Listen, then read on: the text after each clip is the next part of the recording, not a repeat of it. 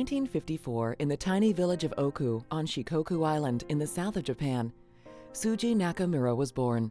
One of four children, his interest in science grew from his connection with the natural world around him. Nature was so beautiful.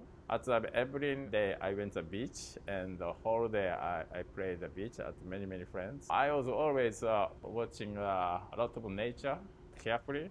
I had a lot of questions and uh, at the time always thinking about very deeply why the nature is like this. And so gradually I became, my, my uh, dream became, I wanted to become a scientist in the future. And also at the same time, I like to read comic books. And in Japan at that time, famous comic books name is Iron Atom. And uh, some scientists invented a robot, like a human robot, fight against the bad guys. And uh, so I gradually, oh, I, I want to become a scientist who, who can make a robot. So so my dream is a scientist. It's surprising to think that Shuji almost didn't get the chance to attend high school. It's a small village, and there's a, only elementary school and the junior high school.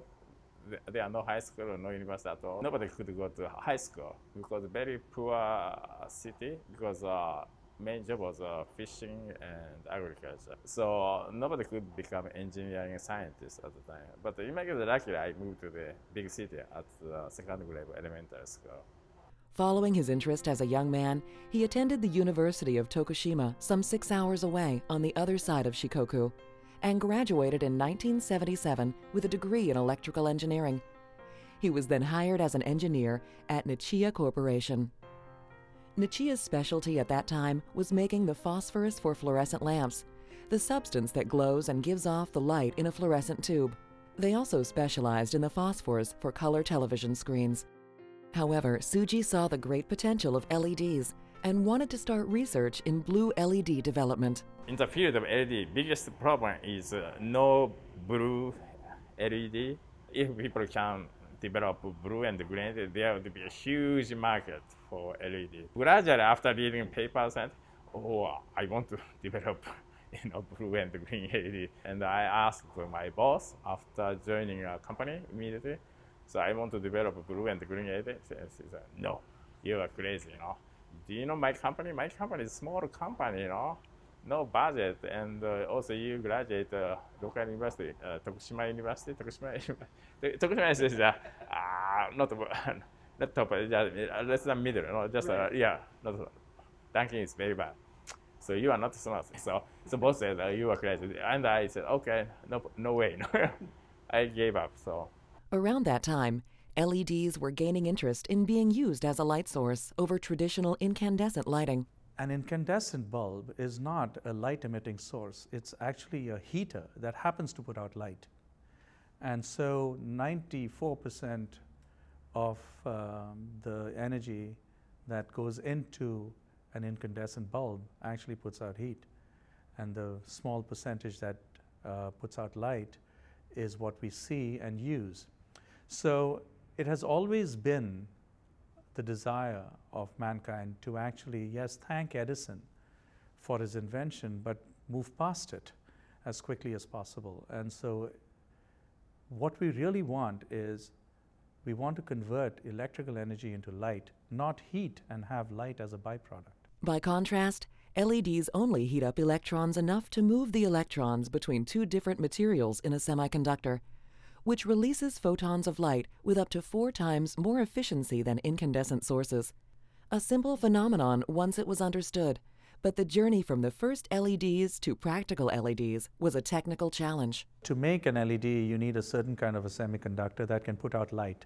Silicon, which dominates the semiconductor world, cannot put out light. The goal always was to make visible light. In fact, the infrared LED morphed into the red LED. And actually, Steve DenBaars, another one of our illustrious colleagues here, was one of the key players in making the red LED the successful LED that it is today. Really, the first LED, uh, visible LED, was a red LED that was actually invented in 1962, and it really was a materials breakthrough. So, the key breakthrough is to find the right alloy or the right material that emitted red light.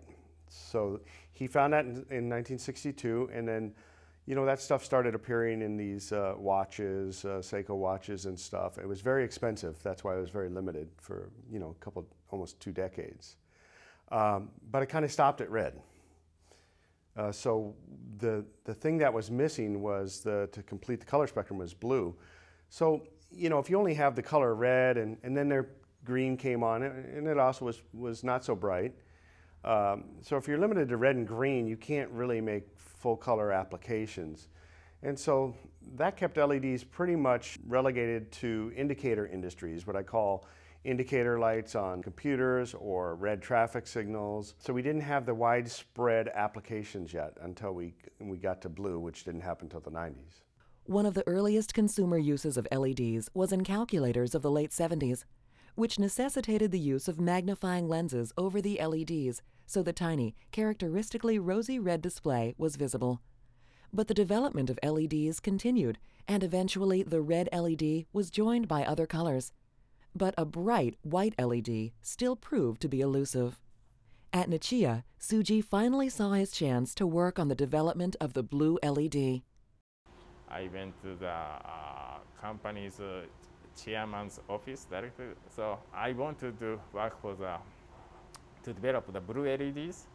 And uh, if you cannot allow me to uh, develop blue LEDs, I, I, I immediately I quit the company, you know, because uh, there are no room for me. So and he said yes, it's okay. And uh, I was so surprised because uh, he allowed me to work for blue LEDs. Shuji believed the key to success of a blue LED light was a material called gallium nitride, but developing on gallium nitride proved to be a difficult material to work with. Most of the industry had given up on gallium nitride. It was so difficult to develop that eventually even Nichia ordered Shuji to stop his work with gallium nitride because it was costing too much time and money. Well, gallium nitride is a very difficult semiconductor. It does not occur naturally in nature. Diamond occurs naturally in nature. So given, uh, given Earth enough time, it produced a diamond. But given Earth enough time, it did not produce gallium nitride. So it's obviously something mankind had to develop. It's a truly man-made material. Gallium nitride was a very difficult material to grow because it, it requires very high temperatures and higher pressures than the other materials I was growing in the lab. Particularly the higher temperatures, it, requires about 1,000 degrees Celsius. So this is very hot. Uh, you know, your typical oven that you use at home only goes up to about uh, three, 400 Celsius. Um, you know, so this is like 2,000 degrees Fahrenheit.